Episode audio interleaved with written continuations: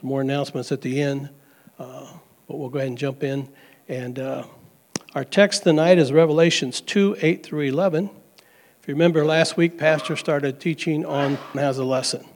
And uh, I'm going to read uh, Revelation 2 8 through 11, and then we will uh, go back to that in a minute. And unto the angel of the church in Smyrna write, These things saith the first and the last, which was dead and is alive. I know thy works and tribulations and poverty, but thou art rich. And I know the blasphemy of them which say they are Jews and are not, but are the synagogue of Satan. Fear none of those things which thou shalt suffer. Behold, the devil shall cast some of you into prison, that ye may be tried, and ye shall have tribulation ten days. Be thou faithful unto the end, and I will give thee a crown of life. Uh, you may be seated. Uh, Lord, bless your word tonight, Lord. Uh, strengthen our hearts by it, Lord. Lift us up, encourage us. Lord, your will be done in the service tonight. In Jesus' name we pray. Amen. And so, I want a little one.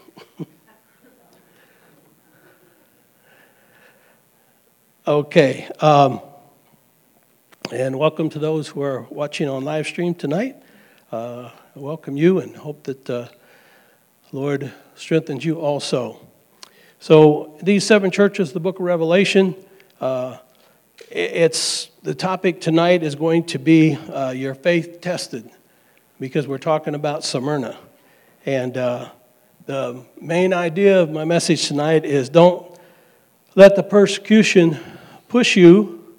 You know, you don't want to push you around, uh, pushing you to, uh, you know, upon your faith. You don't want it, persecution is going to come, but you've got to stand up. Jesus' resurrection ensures the resurrection of those who follow him.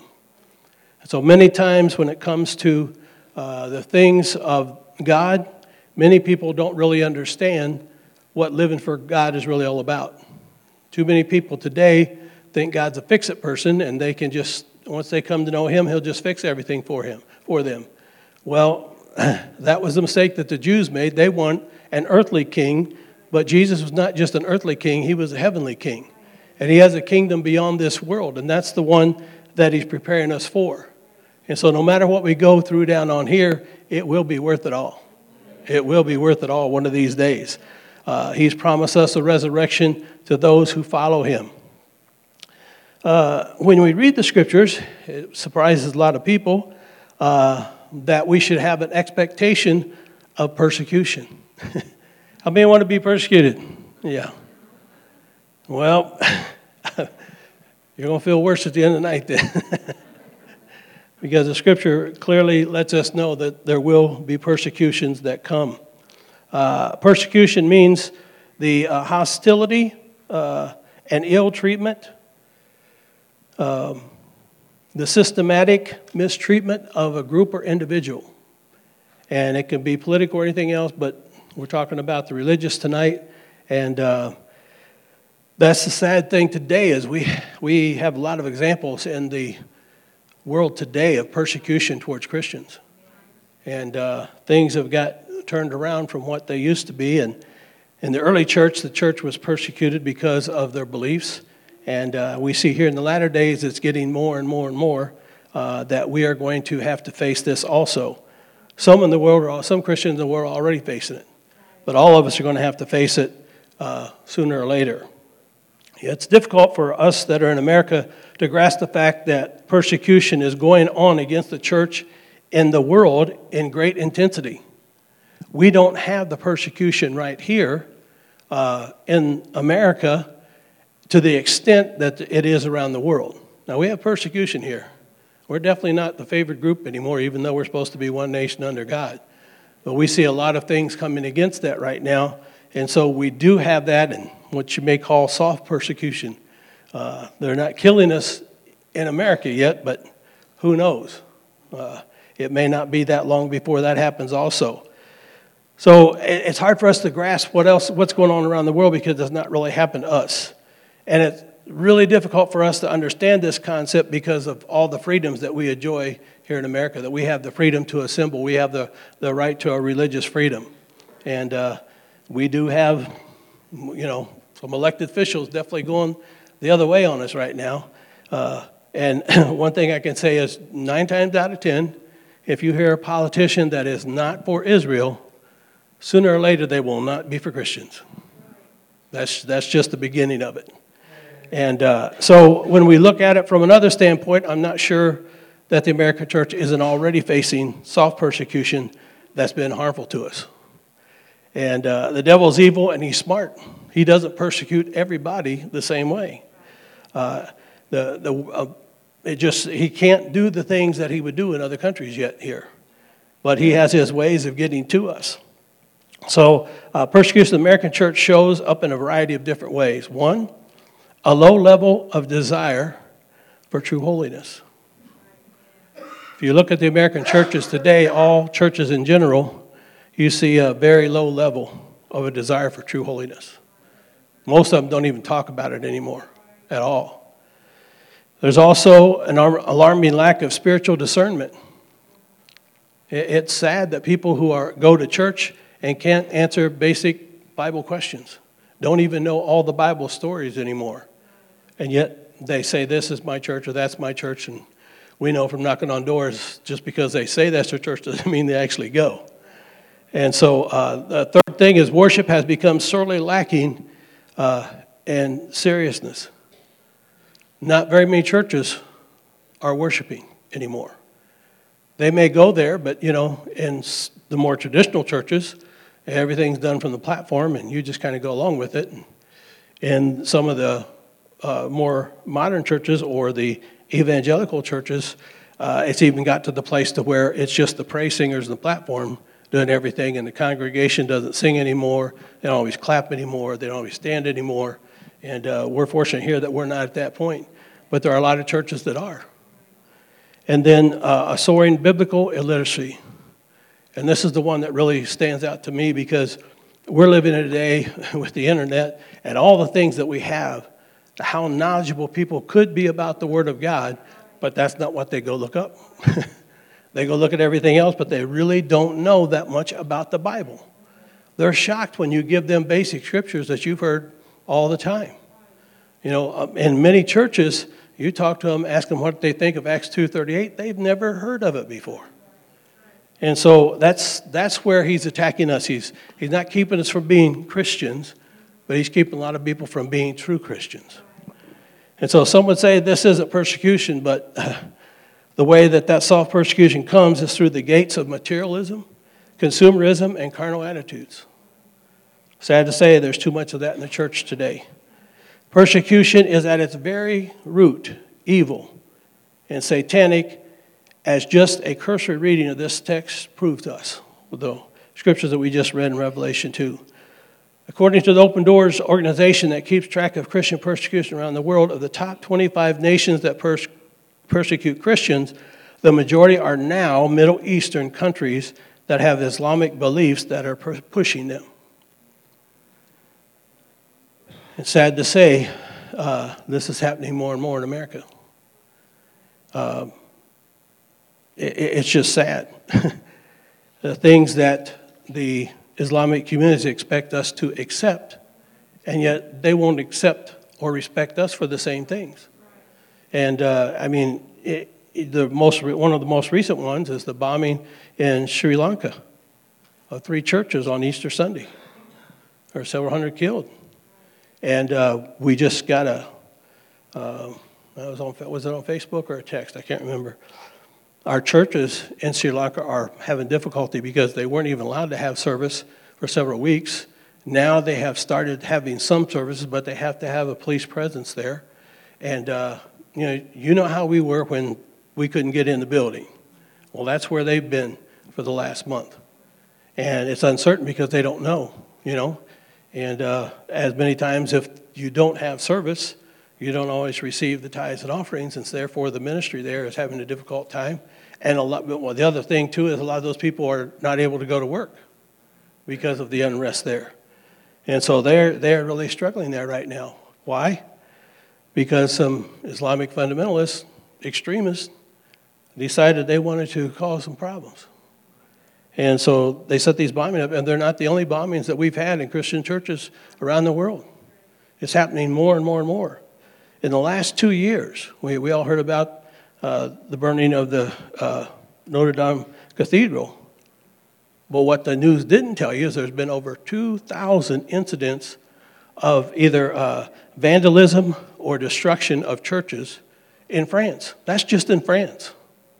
And it's happening a lot of places. It's happening in Germany too. Part of the problem is you have so many Islamic people coming up, fleeing Syria and the other countries, coming up, and they are uh, in these different cities, and there's getting to be so many of them that they're beginning to have more and more effect on the, the cities that are there. And the political leaders, because they want their votes, allow them to dictate to them what needs to be done. And so over there, it's very difficult whenever they uh, record and talk about these incidents that happen, these bombings or situations that happens against Christians, most of these uh, countries over there are not allowed to say that it has anything to do with Islam.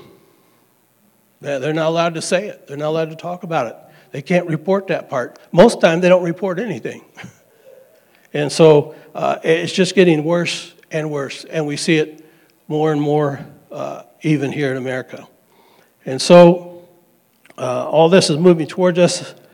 And uh, so before getting into the heart of text, let's look at the promise before the persecution.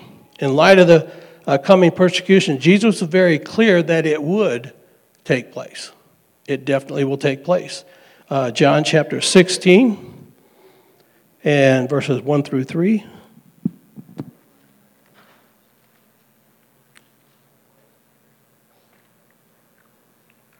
Says, These things have I spoken unto you, that ye should not be offended. They shall put you out of the synagogues, yea, the time cometh that whosoever killeth will think that he doth God a service. And these things will they do unto you because they have not known the Father nor me. they don't know God. And they don't know him. So they think, and you'd have to say, the extremists that we have in the world today think they are doing their God a favor by killing us. That's the situation you're in. This is just one of the warnings that he left. All through the Gospels, there are other messages that he left. However, there are other New Testament warnings that are given as well.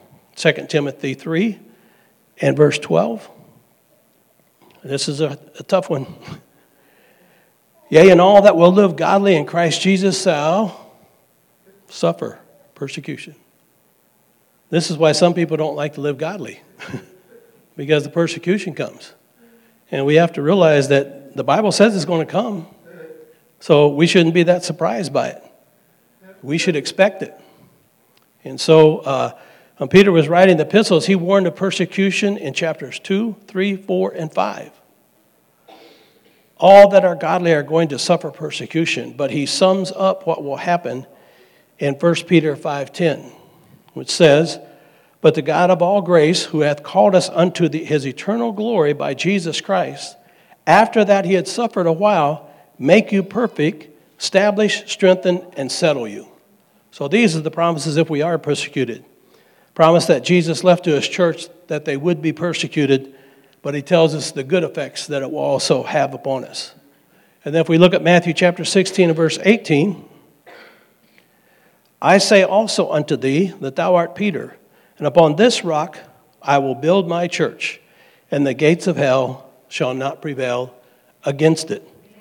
Uh, this verse has been twisted a lot of different ways, especially by Pentecostal churches. It does not mean that you can charge hell with a squirt gun and think it's going to be all right. I'm going to prevail. No, that's not what it means. uh, when, we, when we look at the true meaning of it, is that the gates of hell, and it comes from the word Hades here, uh, means the gates of death, will not prevail against the church. Enemies of the church, even Satan himself, can physically kill all whom he may desire. But the apostolic church is just going to continue marching on. You see, we like to think that he can't kill us. He can. Only in God's time, but he can. And we have to understand that that's not That's not the blessing of not dying at a certain point. The blessing is what comes after our. The blessing is because we lived a certain way, we can live eternally with Him. And so we have to understand it will not, again, you have to be very clear about this. It does not say that it will not prevail against any saint in the church. It says it will not prevail against the church. And so Satan cannot stop the church. No matter how many of us he stops, he still cannot stop the church. And so that's where our strength is, is knowing that he cannot stop the church. Uh, be while you're alive and even after you're gone, he still can't stop the church. And because of that, we are the ones who are going to come out the victors. He thinks he wins when he takes one of us out. but just like with his resurrection, the devil thought he had him good on Friday night, but he forgot Sunday was coming. And so.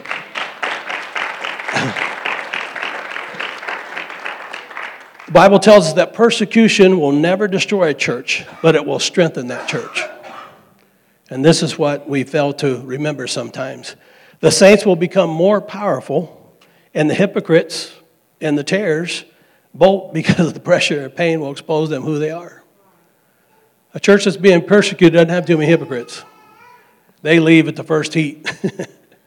they leave at the first shot. They're, they're not going to be around. They, they get exposed that they're not really living the way they should. And so the church that is left is the one that's on fire and understands that there will be persecution. So Smyrna is uh, uh, the church under great pressure.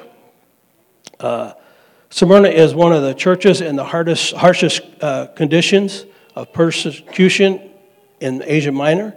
The Lord has a word for the church, and there's not a hint of rebuke in it. That's why I like teaching on Smyrna. Smyrna and Philadelphia are the only two churches that the Lord does not find any fault in.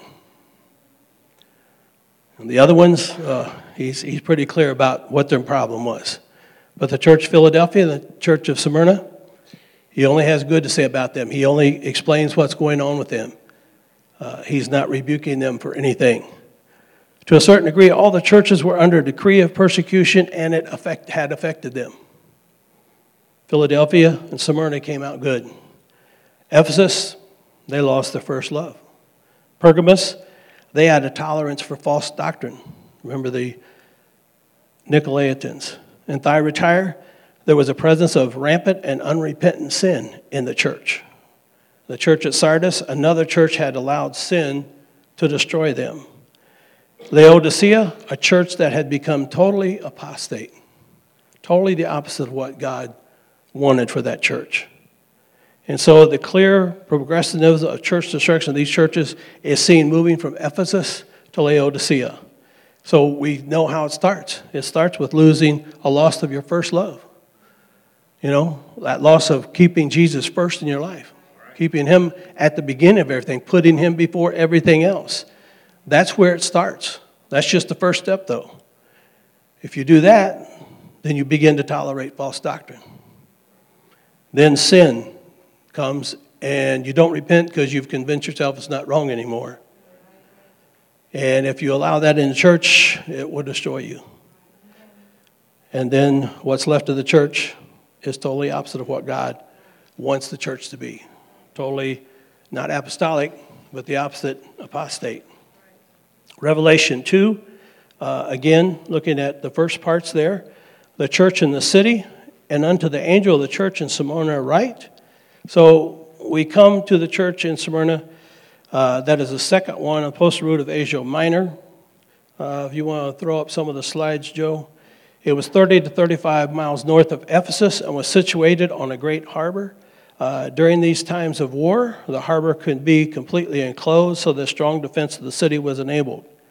Alexander the Great had rebuilt the city and made sure that it held a very Grecian influence about it the city of Smyrna.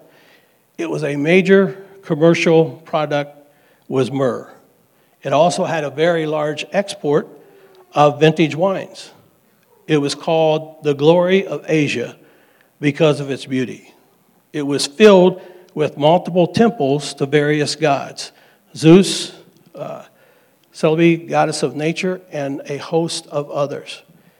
And so we see that it's, it's a very important and powerful city, but God knows what He's doing.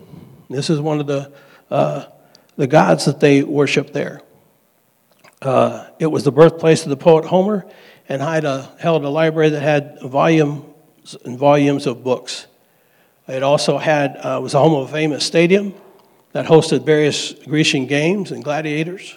The streets were kept in excellent condition so that the travel around the city was done with ease. Man, if we had those guys, we wouldn't have potholes. They took care of things.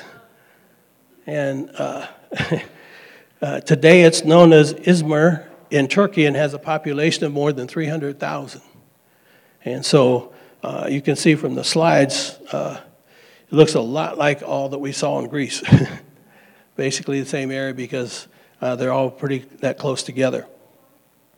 While much of the Christianity has grown lifeless and ritualistic in Turkey, there are still small pockets of vibrant believers today. They do not face persecution of Caesar now.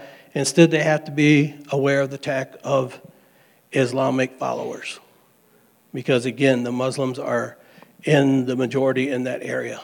And so, Turkey, uh, I've also heard not too long ago about different attacks against Christians in Turkey. And sometimes we see somebody come along that just has it out for the Christians and starts coming against them, and they sometimes have to flee to other countries. Uh, but they're being attacked over there. It's all coming from the same direction. And it's crazy, but we know it all goes all goes all the way back to Abraham, Isaac, and Jacob.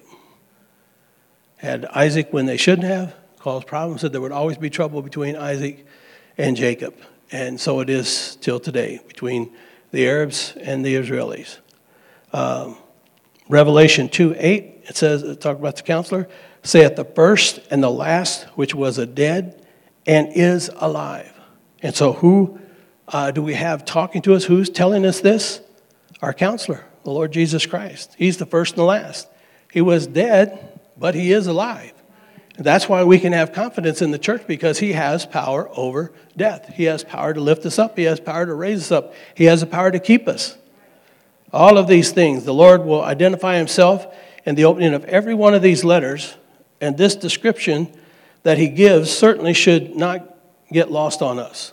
The Lord, which was dead and is alive, resounded with the believers at Smyrna. Some of them were being killed. And so to know that Jesus had died and was resurrected gave them great hope, as it should give us today. But the Lord was drawing them back to the cross where the most intense pain and suffering of the Lord is present. He's showing them, yes, you're going to face some persecution, but really, can you compare it to what Jesus went through? The Lord wants the believers to know that He experienced a suffering that led to death. They should take encouragement from that because the Lord has already tested, tasted of the first fruits of death and is victorious over death, hell, and the grave. No matter how intense the suffering of the church was, the Lord will supply great strength to them in their tribulation. Uh, yes, tribulation comes, but with it comes the encouragement and strength of the Lord. Revelation 2 9, I know thy works, and tribulation, and poverty, but thou art rich. And I know the blasphemy of them which say they are Jews and are not, but are the synagogue of Satan. The commendation that the Lord gives to them almost solely has to do with their persecution. You know, they only have a few verses here that talks to them. Almost all of it has to do with persecution. And once again, we have to draw some attention to the Lord knowing their works. You see, too many people today think if I do good works, then good things should happen to me. That's not always true. Doesn't happen that way all the time. Matter of fact, sometimes the more good works you do, the more things go wrong.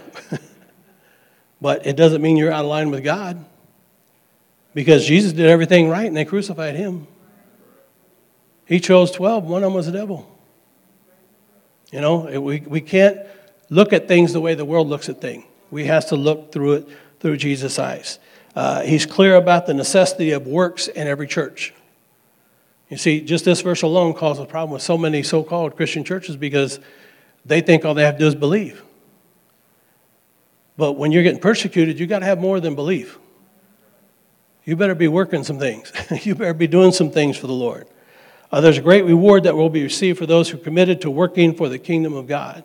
Furthermore, there is no way around the fact that established faith will lead to devoted works. If you really believe you're going to do something, if you really believe with all your heart, then you're going to do something for Jesus. You're not just going to sit back and say, I believe. you are actually going to do something. And a lot of that would have to do with trying to win somebody to the Lord, try to reach out to someone, try to disciple someone. Because most times, you just tell them, I believe, and you're not any different than them, why should they change? Uh, the Lord commends them for their works in the tribulation. Smyrna was considered to be the greatest city that was devoted to the worship of Caesar. The common greeting on the street was, Caesar is Lord. The Christians would reply, Jesus is Lord, and would be persecuted for it. You know, you think about the day if you walked up to somebody and said, Praise the Lord, after they said, something about their God or what is it, Malika Masam or whatever it is. I forget what they say. uh, you don't you don't always get uh, the right answer back, but you need to have the presence of mind and enough belief in God to stand up to that. I, to me, if they can express their belief, you should be able to express your belief. You know, they talk about freedom for of expression, but they think it's only for them. but it really should be for everyone. And as Christians, even if it's not popular, it's what we still need to do. We need to let them know we're different. We need to let them know that we don't go the same way that they do, that we don't do the same things they do. And we don't, we're not mean about it, but we need to stand up for what we believe in. Uh, because Smyrna was loyal to Rome, they had built a temple around 196 BC, the Aroma, or the goddess of Rome. And that was one of the pictures you saw earlier. They actually worshiped the city of Rome. During the time of John's time on Patmos, the Roman Caesar was Domitian, who was a bloodthirsty tyrant who wanted to kill every Christian that he could find. So that's what the church of Smyrna was dealing with. It cannot be without some divine irony that the meaning of the name Smyrna is suffering. It is also not lost on us that the name comes from the word myrrh,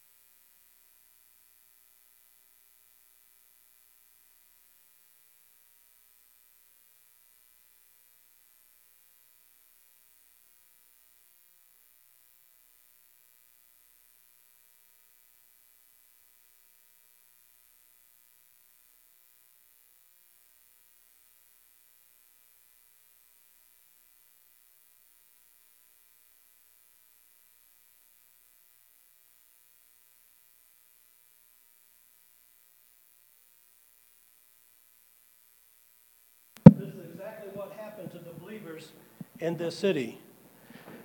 Myrrh is used, I'm back.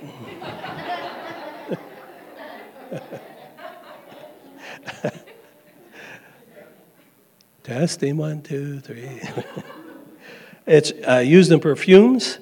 It's an ingredient of the holy anointing oil of the priest, used for purification of women, used in embalming the dead. It also uh, was also brought by the wise men to Jesus at his birth. Uh, it was brought with gold.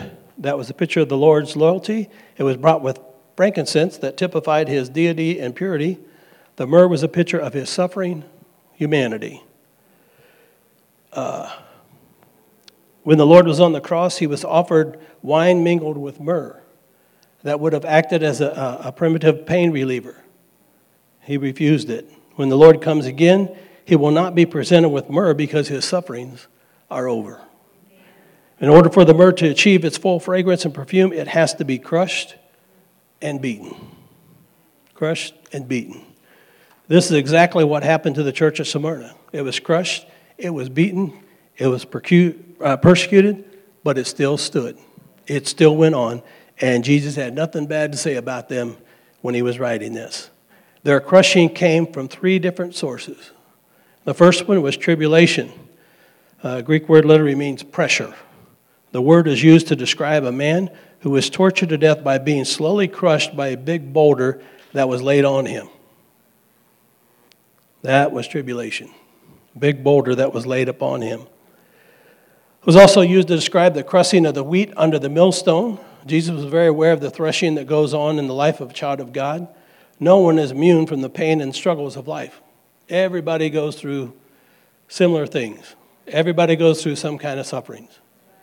Especially anybody that you think highly of, they probably went through more sufferings. and uh, I remember a preacher one time, he had uh, lost his wife and his daughter in a car accident, and uh, it was very difficult for him to uh, overcome, but he did and continued preaching. And uh, one night after a particularly great message that he preached, he didn't necessarily think it was great, but everybody else thought it was great. Uh, a young man come up to him and said, "Man, I, I wish I could, uh, I wish I could preach like that." He said, "You willing to go through what I went through?" And that's what we have to realize. It's not, it's not all fun and games. There is persecution, there is crushing, there is pressure. In the days of the Roman, they would thresh grain by using a cart that was equipped with rollers instead of wheels. Sharp stones and rough bits of iron were attached to these cylinders to separate the husk from the grain. The cart was called a tribulum, which comes from the word tribulation. When great affliction comes to us, we can sometimes think of ourselves as being torn to pieces as cruel pressures of adverse circumstances of life. The Lord told the church at Pergamos, I know your tribulation. He also mentioned their poverty. So much for the TV preachers get rich schemes. He spoke of their poverty. Literally means destitution. Is a person who has nothing at all to claim as his own. Because of their stand for the Lord, many of these people had lost their jobs, their business, and their social status. They were looked down on in society as a bunch of misfits and outlaws. In fact, many of the Christians here became prey to robbers vandals, thieves, because the attackers knew the Romans would not defend them because of the stigma that was placed on them as Christians. Uh, the stigmata, the marks of the cross, branded these people. How many of us would withstand that sort of treatment in our time without buckling to it? When we think about what some of these early Christians went through and some of our Christians in the world today are going through, uh, they are, again, crimes against them go unreported or uninvestigated at least. Uh, and, and, many times it's just like after the Council of Nicaea, the thing that caused everybody to become Christians and be baptized in the Trinity was the fact that if you didn't, anybody had the right to come in and take everything the Christians had. So that's what was going on here in Smyrna too. It was profitable for people to rob them and steal from them because nobody was going to do anything about it. And so uh, people hated the believers in Smyrna for a number of reasons. One, because they would not worship Caesar. And this is basic. This is what you have to understand. Anybody who doesn't like you or doesn't get along with you because you don't worship who they worship is not a tolerant person. They're not someone who is out looking out for your good. They're not someone that's going to be a benefit to you the world tries so hard to get us to worship whatever it is that they worship, whether it's Allah or this idol or that idol or this, whatever it is. If you don't worship what they worship, then they're going to be against you. They didn't like Smyrna because they were viewed as atheists because they would not worship the Roman and Greek gods or goddesses. Again, you don't worship their gods, you're an atheist because you don't believe in their God. They accused them of being cannibals you like this one. Accused them being cannibals because of the partaking in communion. And when Jesus said, Eat my flesh and drink my blood, they condemned them for that, even though they didn't do it literally. They still uh, had that against them. They accused them of being immoral. this one cracks me up. and we don't do this a whole lot anymore, but they accused them of being immoral for greeting each other with a holy kiss. And I'm thinking, you get mad at the church because of a holy kiss, and yet you go out and do all these sexual, but you're going to be concerned about the church, uh, the way they greet one another. It just boggles your mind. Uh, they accused them of being homebreakers because of the division that caused one spouse to be saved and the other to be lost in sin if they were not a believer. And this, this, is, a, this is a big deal to a lot of people. They, they have a big problem when the house becomes divided. And yet, most of the time, they live in divided houses themselves. and so uh, it's just interesting the things that uh, people of the world or people of other religions have against Christians. Uh, these men and women were under great duress. It cost them something to be followers of Jesus. How we need to take that place in modern era with the American church. We have come to a time when it costs very little to be a Christian. It seems like it's gone through a, a phase. When I was younger, it seemed like there was a lot of harassment of the church. I mean, we were called holy rollers and bunheads and all kinds of stuff at, at that time. And then along came, and you only know that if you're a kid who lives right down the street from the church. Everybody knows where you go to church. They see your car at that church. They, you know, I, that this is for a kid. And uh, then we went through whenever it became uh, a lot of people began speaking in tongues, receiving the Holy Ghost. Uh, the uh, charismatic movement come along, and then it seemed great for everybody to be tongue talkers then. And now we're starting to go the other way again. and so uh, we have to be settled in mind that no matter what kind of persecution comes our way, that we are willing to stand with Christ because he has already stood for us. Uh, blasphemy, meaning slander. The Jewish believer, uh, believers hated the Christians and did everything possible to destroy their reputations. Those who hated these Christians used all sorts of malice, lies, gossip, slanders, and innuendo. Remember, they used all this against Jesus too. They tried to destroy them in the eyes of other people. And this is what, this is a way that you could also be persecuted, as people will try to uh, say lies or things about you to other people, to uh, destroy uh, what you are in the eyes of other people.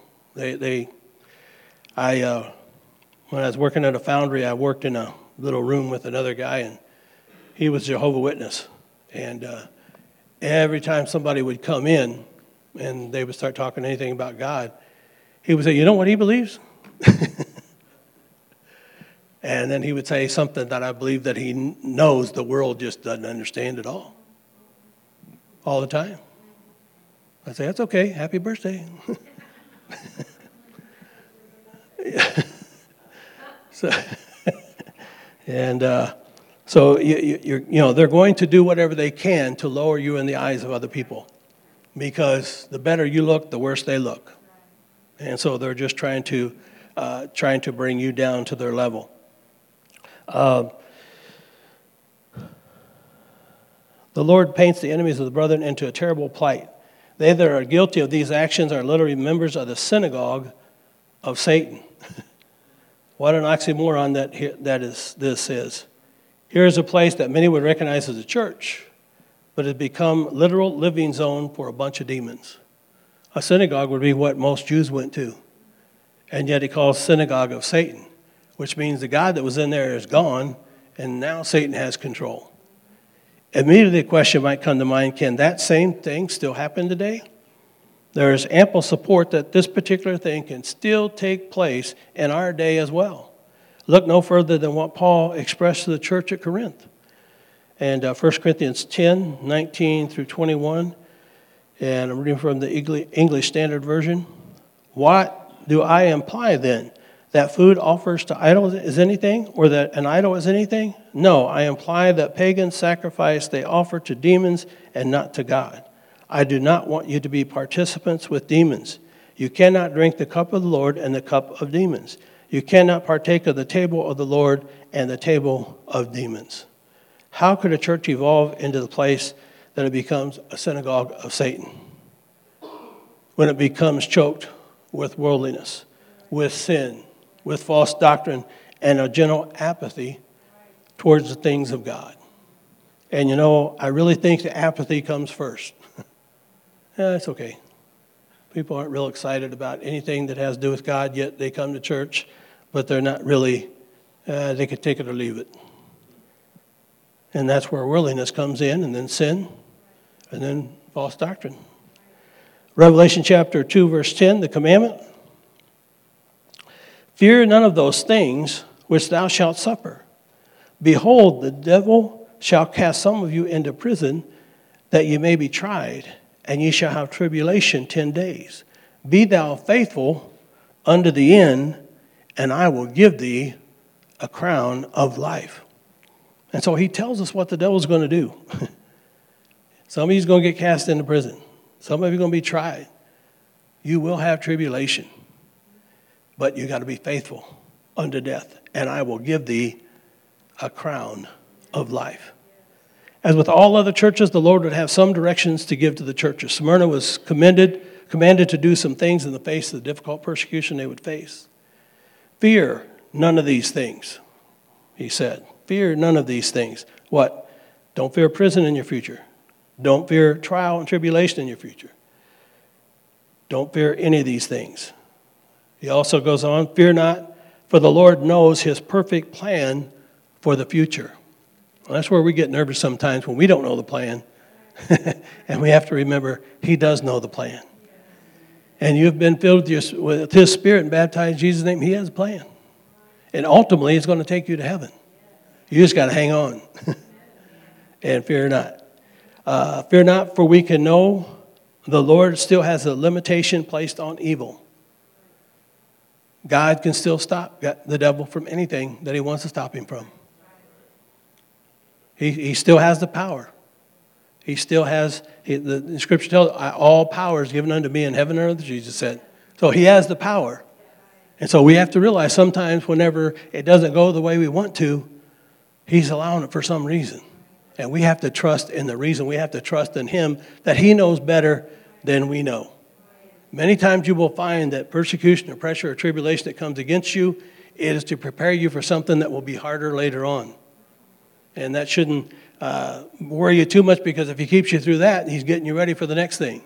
It's like basic training. you just got to keep at it so you'll be ready when the time comes. Uh, fear not, for we can depend on a courage that comes from another world. No matter what this world throws at us, we've got the Holy Ghost, which is something out of this world. And one of these days will take us out of this world. We serve a God that is bigger than anything in this world. Uh, fear not that the Lord will have the last word in every evil conflict. The devil may try to get in the last word, but Jesus will have the last word. No matter what it looks like, the devil makes it look like. In the end, Jesus is the one who decides how it turns out. Fear not, for the Lord has overcome death already. Fear not, for the Lord has overcome death already. So ultimately, the greatest thing the devil could do is take your life, but then your spirit goes to Jesus. Your spirit goes to Him. So we don't have to worry about the hereafter. We need to worry more about right here now and how we how we deal with things of the Lord. There are some who might say that this advice is awfully trite and say, well, you know, just grit your teeth and hope for the best. That's certainly not the way that we should look at it, but we have enough confidence in the Lord to know that we cannot fear what we are facing, no matter what or where the difficulties come from, because the Lord's commandment is to fear none of these things. So I don't fear those things you might want to substitute the word worry. uh, there's a lot of things we really shouldn't worry about. A lot of things. Even the devil would choose to send some to prison. Fear not and be faithful. If the devil uh, could incite the Sabeans and, and, Chaldeans in Job 1 15 and 17 to, to violence against Job, the devil can control the jailers and civil authorities to come against the church. We've seen it over and over history where uh, the jailers or the civil authorities come against the church. You know, uh, Paul was throwing him in prison when he saw. So there are things that will come against the church, but he's telling us, fear not. Why? Because we've got a God that's greater than anything that comes against us. Luke 22 31, I won't read the whole thing, but it says, Satan hath desired to sift you as wheat. This was Jesus' prayer for Peter. It wasn't that Peter would never fail, it was that his faith would not fail. Yeah, We'll, we'll fall sometimes, but we got to get back up. And we still got to keep believing in God regardless what happens. 1 Thessalonians 2.18, Paul desired to come to Thessalonica, But Satan hindered him. We're talking about the Apostle Paul. Satan hindered him. Why? Only because God allowed it. God had a reason for it.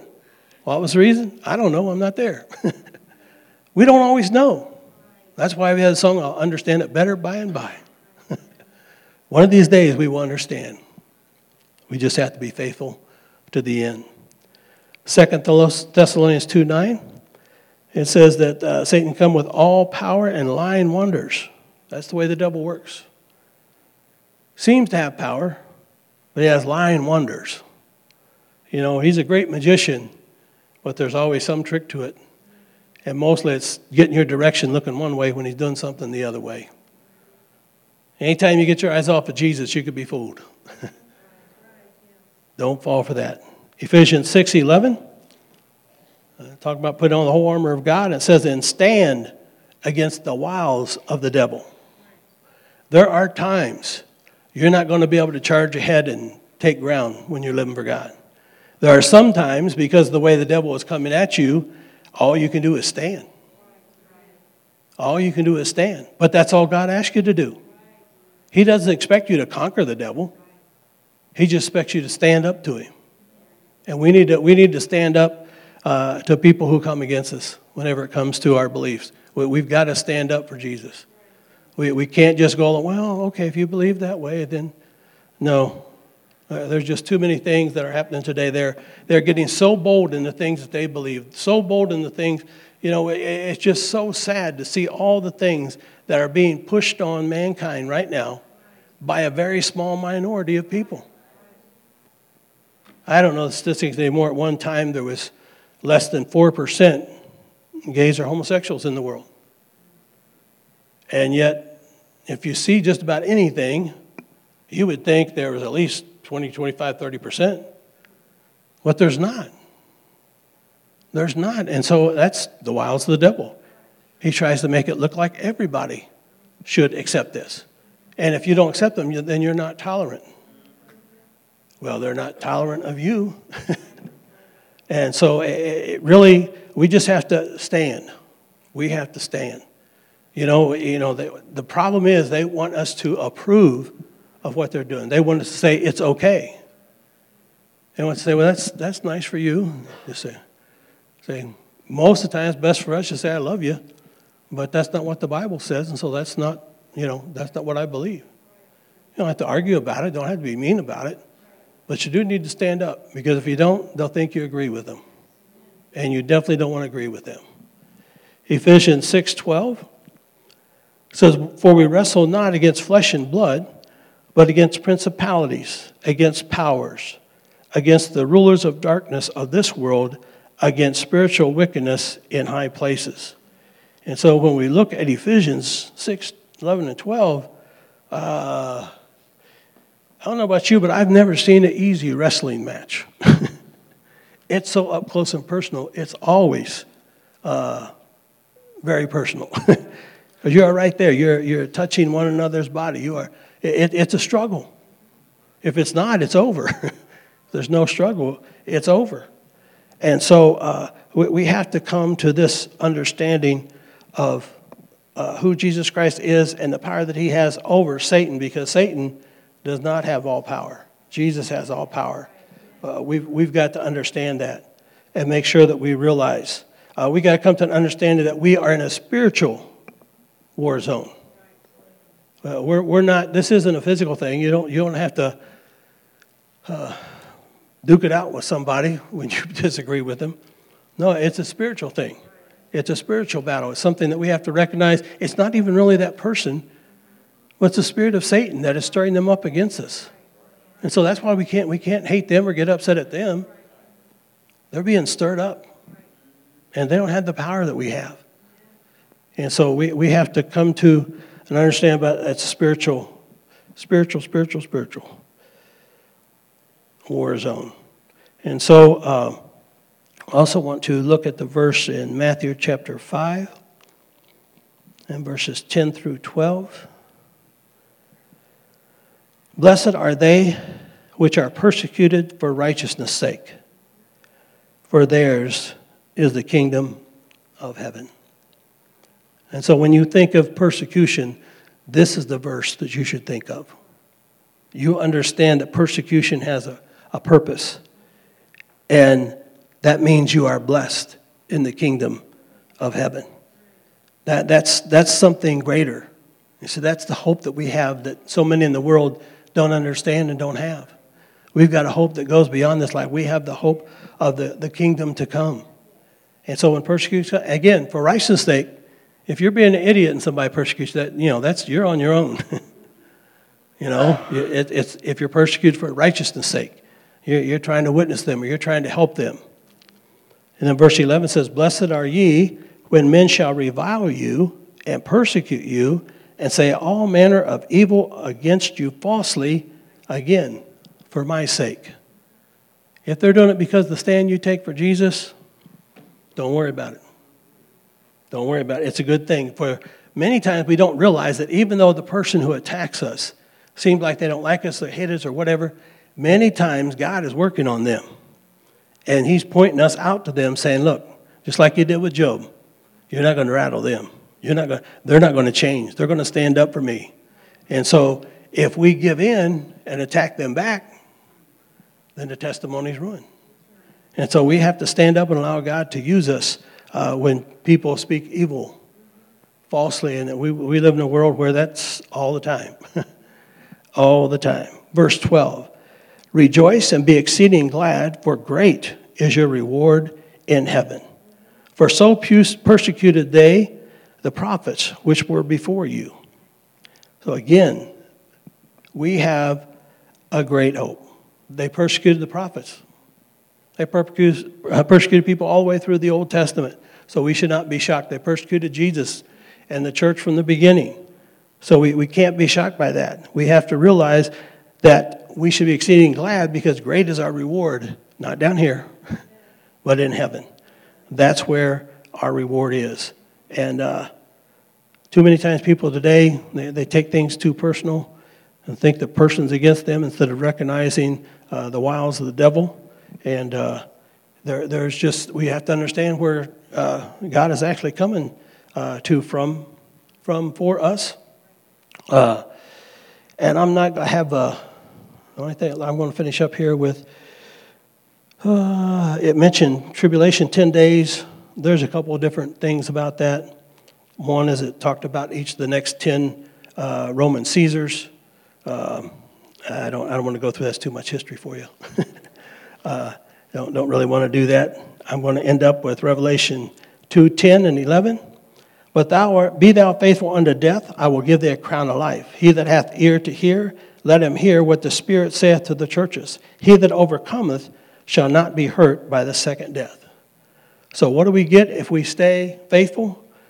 The crown of glory, 1 Peter 2 4. The crown of righteousness, 2 Timothy 4 8. The crown of life, James 1 12. The crown of rejoicing, 1 Timothy 2 19 through 20.